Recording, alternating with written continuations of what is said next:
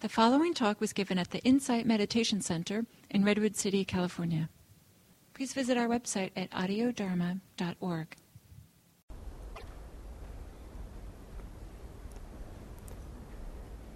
So, I hope that by now you'll appreciate that the following statement is profound or important. And that is the statement here we are. We're here. And to be here in a definitive way, in a grounded way or really clear way, is a, can be a wonderful antidote to all the ways in which the mind is not here and not now, but caught up in its thoughts and preoccupations and concerns.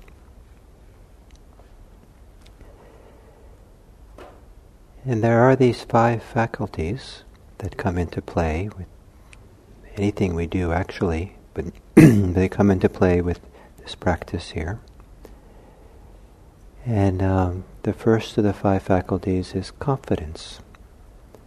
And to have confidence in the value of being here in a solid, clear, rooted way, that being present in your life is valuable.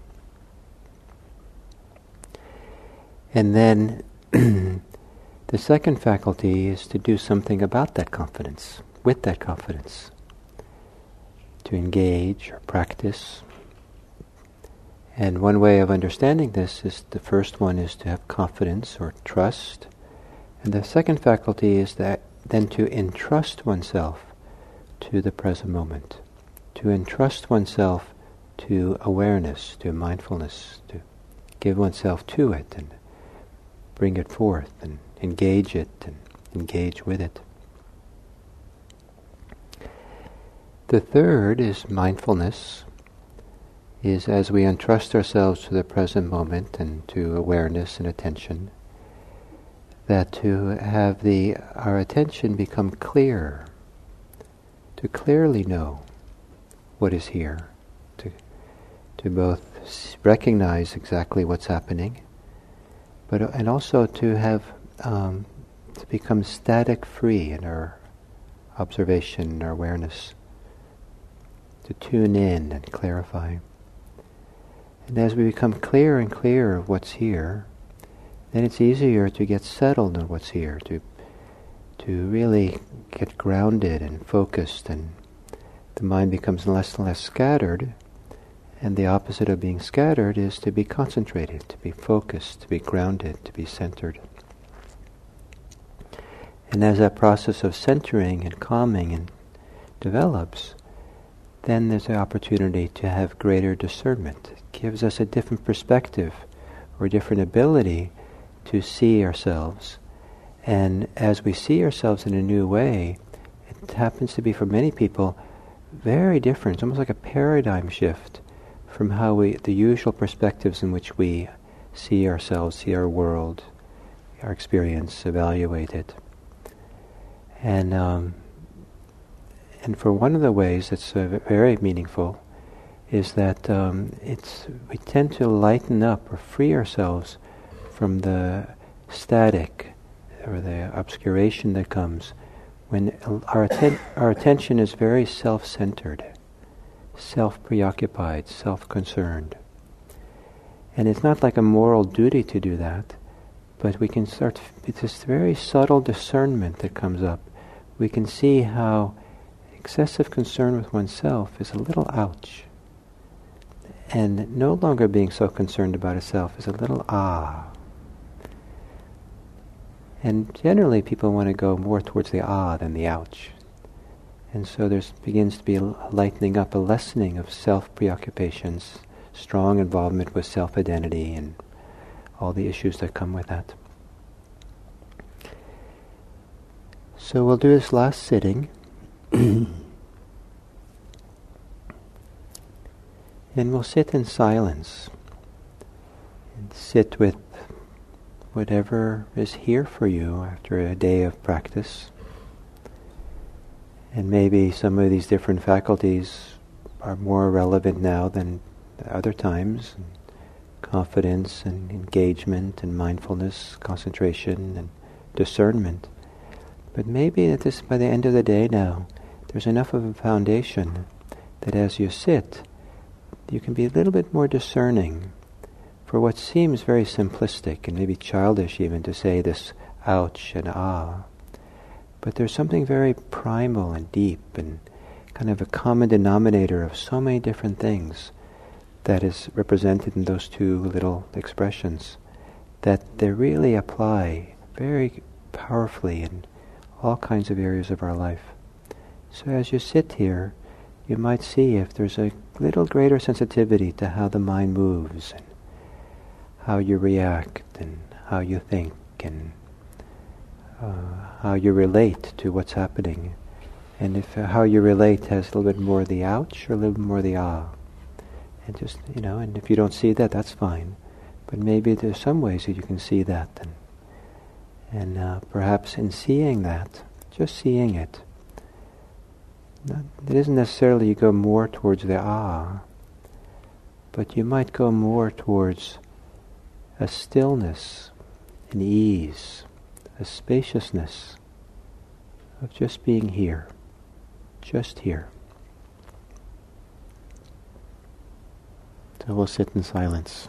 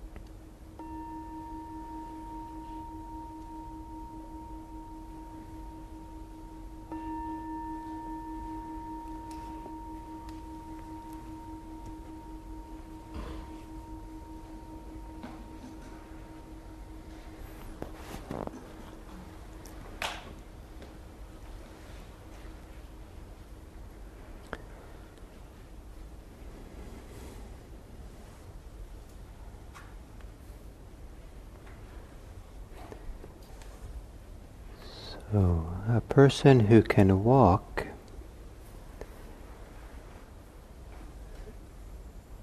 might have a lot of places to walk to and might be very concerned with getting places and they might really appreciate the fact that they can get to these places by walking. And in all that appreciation and all that walking and concern with going someplace, uh, they might overlook what an amazing event it is to be able to walk. And they might also, in not really being aware of being of walking itself, uh, might not appreciate the walking. Some people walk just to walk, not to get someplace. So that analogy applies to uh, our minds and our hearts that we often use our thoughts, our minds, our emotions, our concerns to do something, to get something, to focus on some goal, and to be able to settle back and uh, and just appreciate the functioning of our being, functioning of our life living through us, is a quite a phenomenal thing. And to be able to, just like just you walk, just to walk, just to live, just to live, without doesn't have to have a purpose or a goal, or and, sometimes we can tap into this in the simplicity of meditation. That uh, just just to be alive is enough, and the marvel and the miracle and the freedom of just letting this, of really being cognizant of this whole how this some of this inner life works. So these five faculties are part of this functioning. And it's quite phenomenal we have these faculties, these functions that operate. And to start bringing them into focus and see how they operate and how they work for us. And then just simply not to use them for something so much, but just marvel and at the, how they function and begin just to appreciate the simplicity of just being here with them and finding freedom in that and finding that that's a platform or a vantage point from which to have some profound discernment, and understanding, wisdom of our life and what it means to be free, what it means to be, to lose our freedom, what it means to have some kind of profound capacity for peace here, no matter what's happening, and how easily we lose that peace in the preoccupations of life. To have some ac- uh, access to amazing capacity, capacities for love, and how easy it is to lose that in our preoccupations we have. So, to shift the paradigm, fish, shift the focus from what we're trying to do, where we're trying to walk to, to the simplicity of this amazing functioning. And one of those amazing functionings is our capacity to be aware. It's an amazing thing. How could that ever, how did the universe get to that? and we, and not only the universe, somehow figure out how to have this wonderful thing, awareness. We have a front row, you know, front front row seats, or we're we're on the stage. We're like we're it. You know, we get to have it. So, so here we are. So I hope that this day has been nice for you. I hope that uh, you've enjoyed it, and I certainly uh, appreciate being here with you and your practice.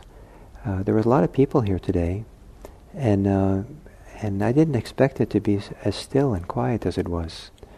My, I thought it was very still and quiet. And I felt there was a strong sense of practice and engagement, and it was very uh, something I appreciated a lot and and value that we could do this together as a group.